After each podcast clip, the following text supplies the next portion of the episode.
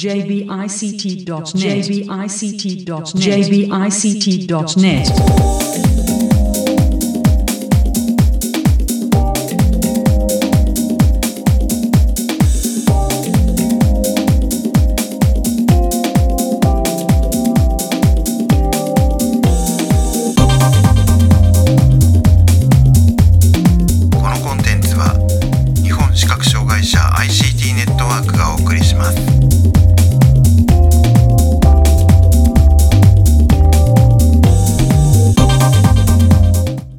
ちは。日本視覚障害者 ICT ネットワークがお送りするポッドキャスト、サイトワールド2019特集の第2回です。中根です。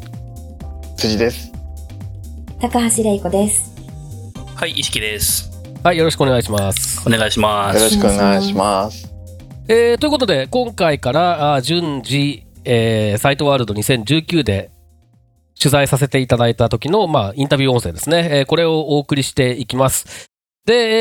えーっとですね、これまで去年、一昨年あたりは、会場でこの部分だったりとか、あとそのインタビューの後の取材関係者のコメントっていうのを録音してたんですけど、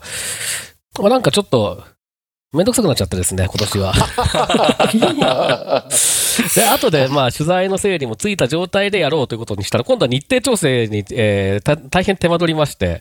ということで、まあ、あのー取材に行った人全員じゃないんですけれども、まあ、えー主だったメンバーに、えーで、まあ、参加できる方に、各回のコメントの収録に参加してもらって、えーお送りすると。いうことで、えー今回から第17回まで、えーインタビューをお送りして、そして、えーと、第18回目は最終回ということで総括で、えーできれば、えー関係者全員で、えー収録しようとの思っていますが、現時点ではまだわかりません。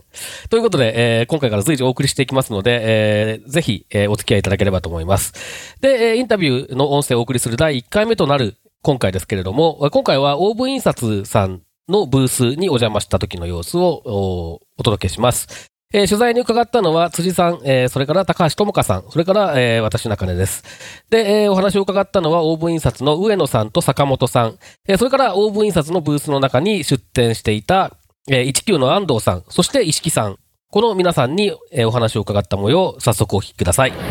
サイトワールド2019オーブン印刷さんのブースにお邪魔しています。えーオーブン印刷の坂本さんと上野さんにお話を伺います。よろしくお願いします。よろしくお願いします。えっ、と、オーブン印刷さん、ここのところも、えー、と毎年、えー出展されてますけれども、まずそうですね、あの出展なこ今年の出展されてる、えー出展物のな、えー概要と、あと、まあ、どういった、えー会社なのかっていうことを簡単にご説明いただけますか？はい、わかりました。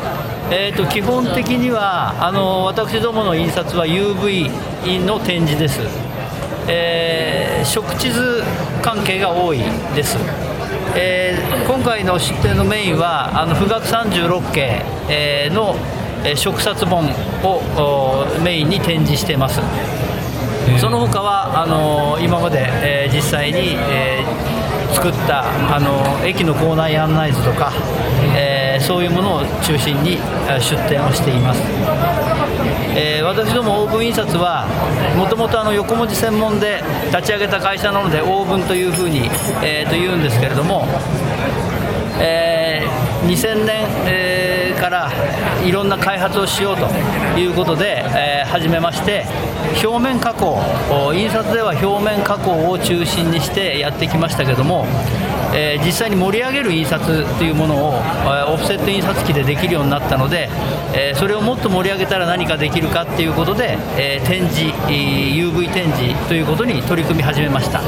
えそんな中で、えーいろいろ皆さんのご意見を伺って私どもの場合は食地図が非常にいいというようなことでそういうものを中心に、え今いろんな、え販路を拡大をしているというところです、ありがとうございます。えっ、と、じゃその展示印刷に実際に参入されたのっていうのはいつ頃なんですか？えー、と2013年に、えー本格的に始めました、えーその時に、えーと日経、新聞さんの方で取り上げていただいて日経産業の一面に出たのが、えー、と2013年の5月の終わりですそうすると多分その頃その年ぐらいからもサイトワールド毎年取られてるような感じえー、となんですか確かね。2015年からだったと思いますんで今回5回目ぐらいだったと思いますそうなんですね。なるほど。で、えっ、とまあ、えーそうですね。まずじゃあその今年出されているっていう富岳36系。はいということですけど、これはもうちょっと具体的に詳しくその特徴ですとか、ちょっと紹介していただけますか？えーと、富岳36系の植冊本は、えー、茨城県の常盤大学の中村先生という先生の研究室で、えー、研究されていた絵画を視覚障害者にも分かるように表現するという分割、はい、表現分割表現法を利用しているものです。それで、えーきなり絵が全部触れてもあの煩雑としてわからないのであの部分的に分解しながらあの1枚1枚最後に、えー、完成図が出てくるとそういう風な、えー、触冊画になっています。えー、富岳36系でいくと、えー、まず最初に富士山が出てきて波が出てきてで最後に完成するような、えー、部分部分であの絵画の中のですね構図を把握していただこうというようなものになっています。そうすると1枚の、えー、絵画を表現するのにじゃあ何点ぐらいのその植図があるんですか、はい、今あるのはの4つ4枚5枚ぐらいに分かれています。でそれを、えー、っと1枚にまとめたものも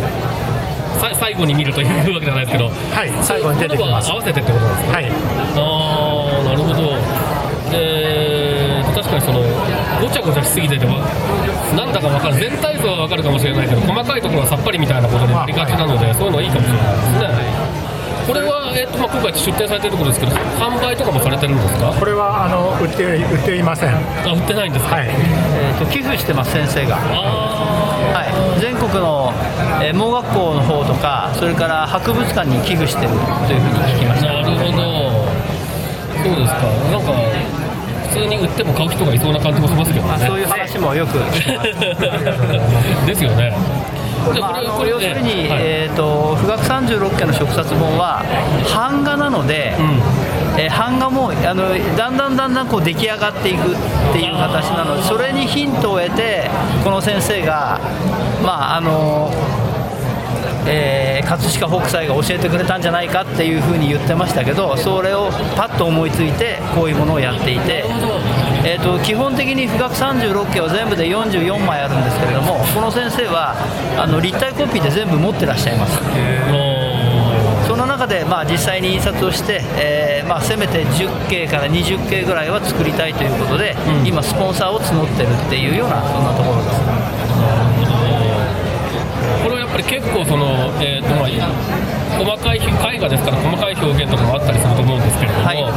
そうそういった部分はかなり工夫が必要なものですか？その食図にするっていう。食図にする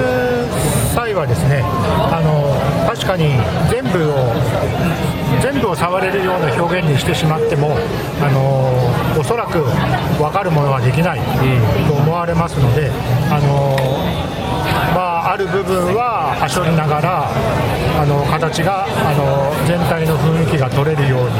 そこのところをその中村先生の研究室の方で随分研究されてあの作られておりますね。それから盛り上げるパターンとしてあのえー、紙展示エンボスでは例えば実践ができませんけども、はい、我々の場合は実践もできますので点の表現は基本的に無限にできます。です,、ね、ですからあの実際の視覚障害者の当事者の方に触っていただいてどういう形だったら、えー、触殺できるか識別ができるかっていうようなことでパターンを選んで、えー、山の表現とか波の表現とか、えー、そういうものを作っているという形ですね。なるほどえー、先ほどもちょっとご紹介ありましたけどそういった、えー、今回出展されているものとの、その、えー、富岳36それから、まあ、こういった食地図、はい、で他にも何かその展示に関連した製品っていうのは、はい、あのまあ、販売しているものしていないものあると思うんですが、はい、どういったものがありますか、あのー、一つはですね、えーやっぱり展示の読めない視覚障害者が多いということで、えー、基本的にやっぱり音声というのは我々も認識をしておりまして、あのー、スマホとかですねそれから音声ペンで、えー、音声が印刷物から出せるっていうようなことも、え実際やってまして、あの二条城の、はい。えー、食地図ガイドブックっていうのが今この目の前にあるんですけどこれは音声ペンを使って、えー、と音声が出せるような形になっています。で実際にこの食地図を持って、えー視覚障害者の方が二条城を回るんですけども音声ペンを持って、えー音声を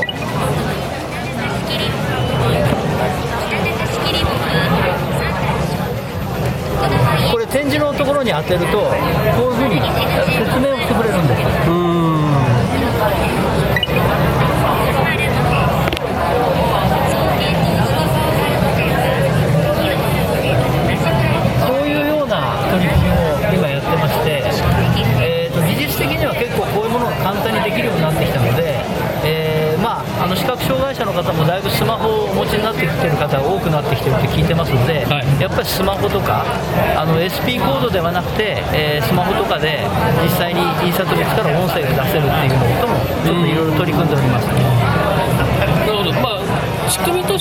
SP コールと似たような感じなんですかね。えーとちょっと全然違います。あ全然違うんですか。あの音声ペンは、はい。えー、とクモンさんがやってる英語の勉強の時に出してるものと同じ構造になってまして、ははえー、と印刷の中にちょっとあるあのパターンを埋め込んであってそれをペンが読み込むっていうような形。で、えーと読み込んでそのパターンに対応した音声そうです。は、えー、とこれは別に録音されているものを使うんですえー、と録音でもいいですし、今はあの録音じゃなくてもあの自動音声でできるのがありますので、あーなるほど。はい、でもそれは、まあ、テキストが埋め込んであそうです。あるような状そうです。それに今最近 AI がついてきてるのでかなりあのニュアンスも普通になってきてるので。読み上げのそのはい。抑揚とかですね。はいはいはいはい。いうようなこともできるようになってきましたそれからスマホの場合は、はい。あの展示ではなくて絵柄の色調を感じてそれぞれのお音声を出すということもできるようになってきてますのでおそこら辺は技術的にはいろいろあの進歩してますので、ーなので、まあ、そういった開発も進められているはいということですね。はい。えーそれはあの弊社ではなくてあもちろん外部の、はい。えー会社さんとの協力を得てうちの場合はそういう印刷ができるのでそことの融合で音なるほど、はい。まあ、そういったものをじゃあどうどういうふうに活用していくかみたいなところですね。はいはい。えー、とあとちょっと伺いたいなと思っていたのが、えーとまあ、先ほど、えーまあ、2000年ぐらい以降にそのセット印刷の、はい。えーはい。で展示もこういった形でっていう話がありましたけれども、でまあ、僕自身は、えー、と UV 展示多分初めて見たのはそれこそ2000年前後。90年代の終わりか2000年前後かなと思うんですが、このなんか UV 展示っていうのはやっぱりその印刷の方式であるとかな何かでそのいくつか種類というか、はい。そういったものがあったりするものですか、はい。えー、と基本的には、あのえーシルクスクリーンという方式で、えー UV 展示をやっていたところがその以前からありました。ね。はい。えー私どもの特徴はあのオフセット印刷機といってあの、まあ、我々請願者が見る普通のパンフレットとかチラシを印刷するのはごく一般的な機械で、え1時間に1万枚ぐらい通るような機械なんですけども、それで印刷をしているのが我々の独自技術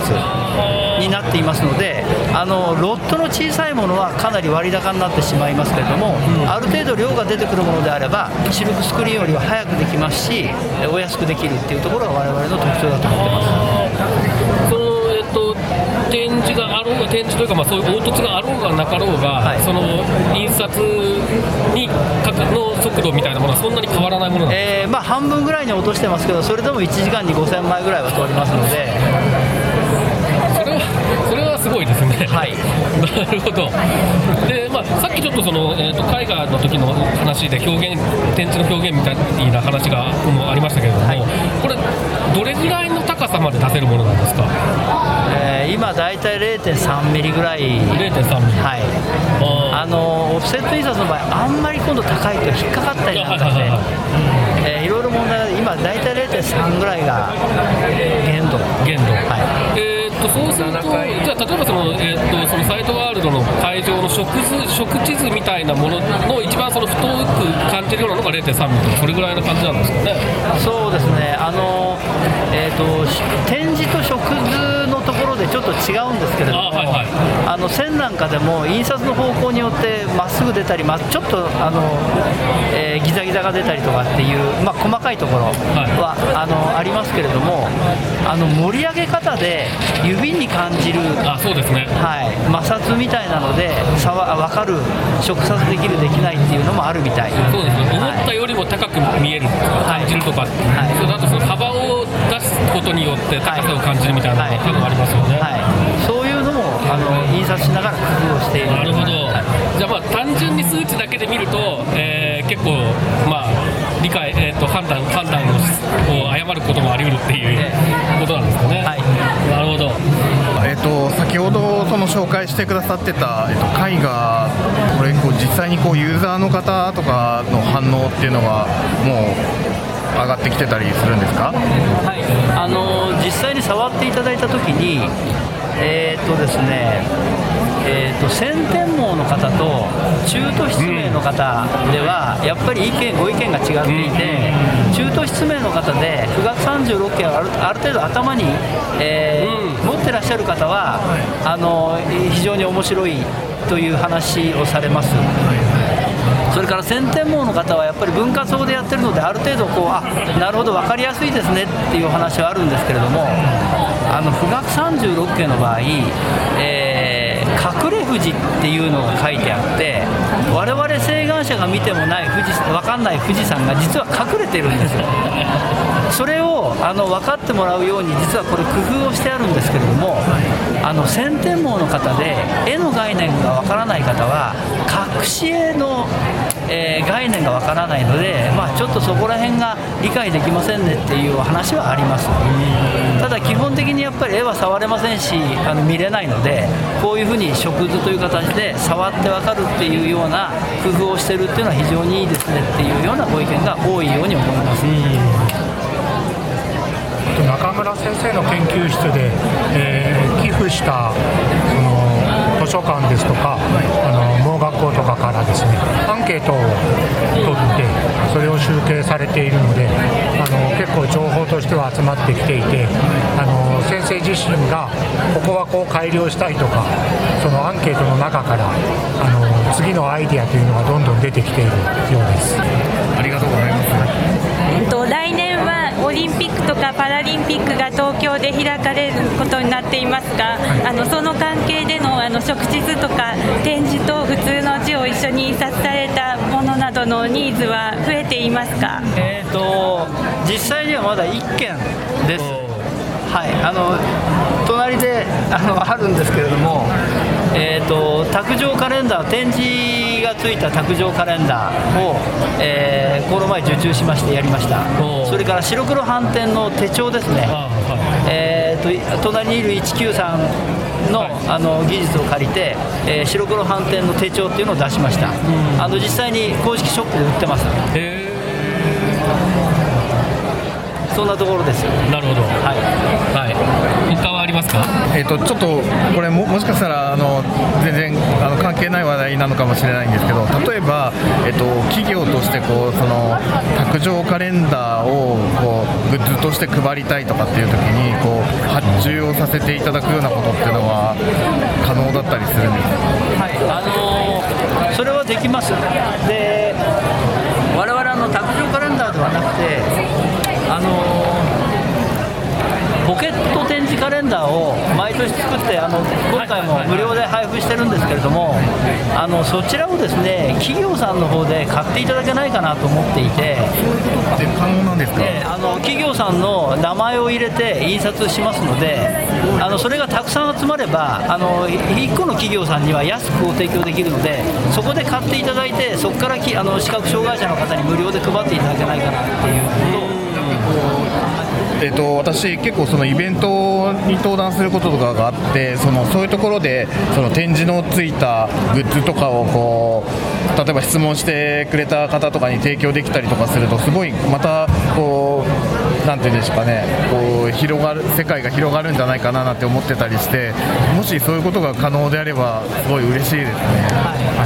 ちょっとそういう企業さんを募ろうっていう話はあるんですけどなかなかできなくてですね他ありますか？あ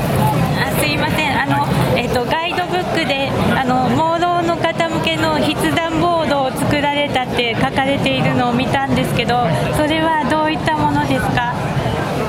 えー、っとですねあの持ち運べるホワイトボード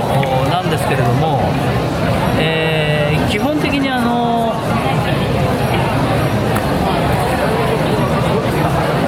こちらがそのノートなんですけども中身はあの持ち運べるホワイトボードです、えーと、普通の紙にあのあるちょっと特殊な印刷をしてあるんですけれども、えー、ホワイトボードマーカーで書いたり消したりできます。で基本的に聴覚障害者向けに作ったんですけれども盲ろう者の方で、あのー、全盲の方って少ないというふうに言われて、えー、やっぱりロービジョンの方が多いのでこれは非常に重宝するっていうことであの視覚障害者向けの展示会に置くようになったら結構ここでも売れるので そんなようなことで置いてます。なるほど、はい、やはり見やすいようにあの工夫されているんですか、えーと、もう単純にあの真っ白のボードにあの書いたり消したりっていうことなのであのノートではないあのいわゆる、えー、書き残しておけるノートではないのでどんどん消えちゃうんですけどその場その場でいろんなコミュニケーションを取るのが非常にいいというふうに言われてます。はい、ありがとうございます。はい、えー、ここまでオープン印刷の、えー、坂本さんと上野さんお話を伺いました。ありがとうございました。ありがとうございました。サイトワールド2019オープン印刷さんのブースの何？中？中。中に中で見つけた、えー、石木さんと安藤さんにお話を伺います。これだとなんだかそれさっぱりわからないと思いますのでまず、えー、石木さん自己紹介をどうぞ。はいえっと今年もオーブン印刷さんのブースで、えっと、一緒に君の手を出展させていただいてます石木です。よろしくお願いします。はいよろしくお願いします。はい安藤さん。はいえー、っと同じくオーブン印刷さんのブースで一緒に出展をしています19の安藤と言います。よろしくお願いします。はいよろしくお願いします。ではまず石木さんと安藤さんそれぞれあのどんなものを出展しているのかじゃあ、えー、っとご紹介いただきたいと思いますじゃあ石木さんからお願いします。はい、えー、っと今年も君の手を、えー、出展させていただいてます。でですねえっとちょっと、君の手とはっていう。そうですね。君の手っていうのは弱視のお子さんにも使いやすくてちゃんと可愛いノートです。はい、はい、あの可愛いのすごい大事にしてます。はい、はい、でえっとさんが、えー、サイトワールドに出展するようになった2015年くらいから毎年、えーと、ご一緒させていただいてまして、えーと、5、6、7、8、9、5回目ですね、の出展になります。で今年はですねちょっとすいません、あの種類が減ってまして、えーと、というのはですねおかげさまで、えーと、結構売り切れの商品が出てきてしまっていてですね、あの今回出展しているノートとしてはちょっと数が少ないという感じになっていますが、えー、ノートを出しているのとあとですね今年君の手5周年なので、えー、動画を作りました、えーと、9月の17日ぐらいに YouTube に上げた動画があるんですけれども、はい、それをですねこの期間中、えーと、ずっと再生し続けておりますので はい、じゃあこれは後で、えーと、このポッドキャストの配信ページからもリンクをぜひお願いします、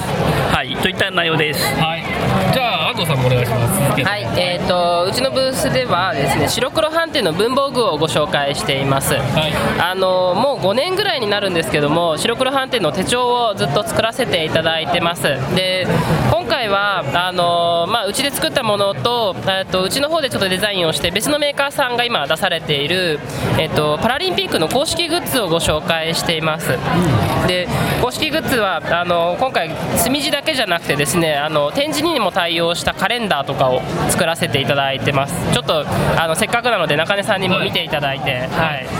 おいいいいですね。この卓上のバサって落ちるから気をつけてくださいね。そうそうね。こ れこれバラバラバっていくやつですね、はい、あのホルダーに12か月分のカレンダーが入っているタイプの卓上に置くものですね。そうですね。これタブになってるんだ。そうです。あ便利便利。で下の方にですねパラリンピックの各競技の紹介が毎月入ってたりしてます、ね、本当だ。アーチェリーとか。はい。足や口を巧みに、えー、使った多彩な妙技ということ。これがねえー、っと今、えー、それこそ UV 展示で書かれていて、えー、一番上これ1月ですと1月一番左上に1って書かれたタブがぴょこっと耳が出てる感じですね、はい、で2月はその隣のところに耳がぴょこっと出てるのであの1月のややつをこう取り出さなくても下のやつの2っていうのは読めるっていう展示でね、で23456まであって、まあ、7月以降は、えーこれ1月から6月をだから1月を取れば多分7月が見えるんだなっていうことですね。でその、えー下に上半分に、まあ、普通のカレンダーですね、えーあってで下半分3分の2ぐらいかな。そうですね。半分ですね。線が引いてあってその下に今読んだようなアーチェリーの説明とか書いてあるっていう、じゃあちょっと辻さんもこれ見てみてください。はい。ありがとうございます。なるほど。でもこれいいですねなんか、なので毎月毎月あの競技が紹介する競技が変わるので、まあ、年内1年かけてそのパラリンピックの競技全部知れるっていうのがいいところですね。まあ、で墨地の方ではあの実際にあのパラリンピックの公式のマスコットがあの実際の競技をやってるイラストが入ってます。でこれも全て白黒斑点で印刷されているので非常に読みやすい形ですね啓発グッズとしてはかなりいい。ですね、これねで他にも、まあ、あの弊社の手帳の、まあ、パラリンピックのバージョンで、えーソメイティのマスコットが入っているものだったりとかあとは便箋ですね。こういうちょっとこう質感のある紙で便箋がありましてで,、はい、で実際にあの展示板に挟んで展示も打てるようになっています。まさにそれそそれそういう感じだなと思ったんですよね、あのすぎて展示板で挟んで展示打っちゃうとちょっとね、潰れやすいんですよね。そうなんですよ。だから実は僕便箋もそうだしノートもこの厚さのやつが欲しかった時期がありますね。そうするとあの結構ねそのね研究研究者のノートってルーズリーフじゃダメなんですよ。おおなるほど。あの製本がほどけちゃうと改ざんができてしまうので、あーはいはいはい。なので、えー、とノートになって製本されているノートになっていて、で日にちを書いてやるっていうのが手書きでやるっていうのが研究者のノートなんですね。なるほど。でそれを点字で同じきないかなと思ってた時期があって、で普通のノートやるんだけどあのできるんだけど読めなくなるっていう。最終的に読めないノートができるっていう、そうですよね。まあということでぜひそういうのも作っていただけると。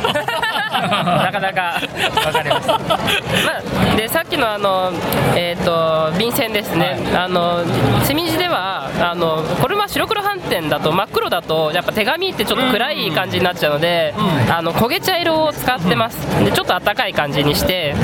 でまあ墨地ではね白の罫線が入ってるんですけど、あの展示板に挟んだ時と同じ幅で入ってるので展示も墨地も罫線の上にちゃんと乗るようになってます。ああなるほどはい。でまあ下にはあのロゴとかねマスコットがいて、ロゴはあのちょっと触ってわかるような感じでちょっと浮き出しが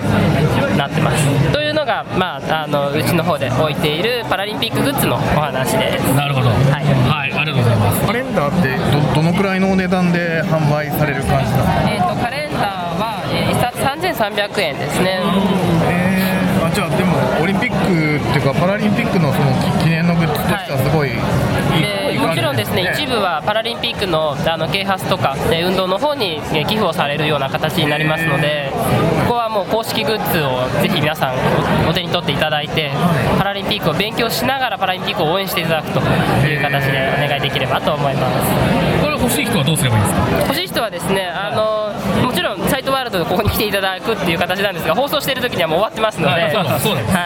あのパラリンピックの、えー公式の、えーオンラインストアがあります。ので、そちらでご購入いただけます。なるほど。あとはあの全国にねあのオリンピック・パラリンピックの公式ショップがありますので、はい、あの結構デパートさんとかも入れてます。ので、あの皆さん寄っていただいて実際に見ていただければいいかなと思います。ね。はい。実はこの、えー今インタビュー収録しているのが、えー初日の、えー始まって1時間経つか経たないかぐらいなんですけど、石木さん今年の売れ行きはどうですか？いやまだないです。あまだないですか？それちなみにその石木さんどの色がその一番売れてるっていうかその売り切れちゃってるのって。えーっとですね、えーっとですね、あの君の手最初あの君の手ってマスの大きさが3種類あるんですけれども、えーっと 12×18 マスっていうのが一番小さくて、10×15 マス、あと 6×8 マスって3種類あるんですね。で 6×8 マスの一番マスの大きいやつが一番人気でして、これが最初にまずなくなりました。で、えっと、10×15 マスと 12×18 マスの方も、えっと、表紙が何種類かあるんですけれども、そのうち羊のあのイラストが入った表紙のノートですね、これが人気であの売り切れちゃいました。羊は確か最初からあるそうです。最初からあるやつです、ねはい表紙でやっぱ売れ行きに差があるので、はい、えそこはちょっと今後どういうふうに作っていくかっていう課題ですね。なるほど、はい、まああの石木さんの今年のあの売れ行きだったり反応だったりとかまた、えーと、最終回のポッドキャストあたりでそうです。ね。しっかり伺おうと思いますけれども、はい、ということでちょっとまだあのー、えー、開会直後でいろいろバタバタしてる中、えー、と市木さんと19の安藤さん、はい、お話を伺いました。ありがとうございました。ありがとうございましたはい、えー、ということでここまで、オーブ印刷の坂本さんと上野さん、それからあ19の安藤さん、それから石木さんのお話、お届けしましたが、そうですね。まず、石木さん、売れ行きどうでした？はい。えっ、と、まあ、3日間今年も、えっ、と、出展をさせていただきまして、えー、まあ、まあ、例年通り、えー、30から40ぐらいの間で売れたかなという印象ですね。なるほど。結構やっぱり、あの、あれですか、使ってる人とあの、コミュニケーション取るチャンスだったりとかあったりしましたか？そうですね。えっと、なかなかこう使ってるお子さん本人が来るっていうことはなかなか難しいんですけど、あの、使っている盲学校の先生だとか、うん、えっと、弱視学級の先生だとかが見に来ていらしてましたね。なるほど。まあ、実際にその支援する立場の人たちは、ものを見るとね、だいぶ印象も変わるというか、えー、どれ、ね、どういうふうに使えるだろうっていう具体的なイメージが湧くだろうから、やっぱりああいう場は重要そうですね。そうですね。あとは、えっと、千葉の小学校の先生かな？千葉の、千葉県南部の方のですね、小学校の先生がお二人で見に来られていて、えー、どこで売ってるんですか？というお話をされましてですね。うん、あの、今ネットでしか販売してないんですってお伝えすると、うん、ぜひあの、千葉のそごうとかに置いてくださいっていう 要望をいただきました。なるほど。まあ確かに実店舗にあった方がいい場合もあるでしょうね。そうですね。あの、やっぱ県内の、えー、中で、まあ、えっ、ー、と、県庁所在地とか、うん、えー、メインの都市の、なんかお店にあると、こう、よりやすいという意見をいただきましたね。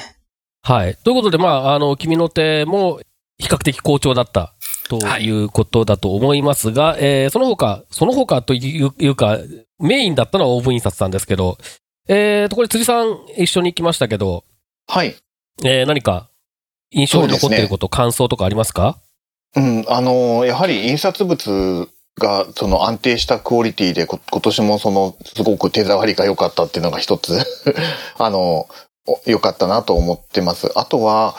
そうですね、あの、ちょっと物、実物を触る機会はなかったんですけど、絵画を触れるようにしようっていうプロジェクトなかなかあの、先天性、僕は先天性の専門なので、こう、もしかしたらちょっとイメージがつきづらいのかなとも思いつつも、そういう機会が、あの、できたっていうのは、あの、す、素晴らしいなと思いました。そうですね。あの、その版画、もともと版画なんだからそうやって重ねていくっていう、うん。アイディアをそのままうまく転用というか、うんうん、応用してるっていう、そこはちょっと感心しましたね。うん、そうですね。はい。えっ、ー、と、でもあとその、触るもの関連で言うと、あのー、安藤さんのところにあった、ああ。パラの、ね、えっ、と、パラリンピックの、えー、啓発用のカレンダー。カレンダー、そうですね。あれ、良かったですね、結構ね。良かったですね。その、取り出しやすそうだし、あと、うん、なんだろう、えっ、と、パラスポーツの紹介が、あの、えっ、と、各、えっ、と、はいはい、月ごとに書いてあるというのが、あの、面白いなと思いました。うんうん、そうですね。まあ、まあ、さすがに、さすがに啓発用グッズっていうところだけど、その展示の卓上カレンダーの使いやすさっていうところもよく考えられてて、まあまあ、もしかすると僕がそういうものにあんまり触れてこなかったから、ああいうのは当たり前なのかもしれないけど、ああいう工夫が凝らされてるものっていうのはいいなと思いましたね。そうですね。あと、ほら、便箋あったじゃないですか。はいはいはいはい。はい便箋ね、ちょっと10年前だったら僕も、いや、あの 日常使、使うように買いたいなと思ったんですけど、最近その展示を打つ機会がめっきり減ってしまったのであれなんですけれども、そのすごい発想が面白いなと思いました。そうですね。で、まあ、あの、あとその、やっぱり紙が厚いのは、やっぱりね、展示を打つ上では重要ですよね。そうですね。そうですね。うん。でもそれで言うと、石木さんのノートもね、紙が厚いっていうのを僕、あの、あんまり意識意識してなかったんだけど、その時にちょっと触らせてもらって、えあ結構厚いなっていうので、これだったら点字のノートとしても使えるなっていうことをちょっと思って、まあなんか、あのー、文房具っていう、その紙の文房具っていうのもね、あのー、バリエーションがないかったから今まで。あんまり意識しなかったけど、こういうふうにちょっと使えそうなものがいろいろ出てくると、またそれはそれで面白いなっていうふうに思いますね。うん。そう、子供の時は、うん、なんかあの、花の絵とか、キャラクターの絵とかが浮き出た便箋。とかすごい嬉しくて、もう、全盲同士の友達でもやりとりするときに、そういう便箋をもう探しては買い、なんかお手紙交換とか、私なんかはしてたんですね。はいはいはい、今の子供たちにもそういうこう触って楽しい紙で、でも展示でやりとりができるみたいなものは、なんかいろんな種類揃っているとすごい人とやりとりするっていうことも、なんかそれでやりたい気分になるし、いいんじゃないかなと思いますね。うん、そうですね。そうですね。うんうん、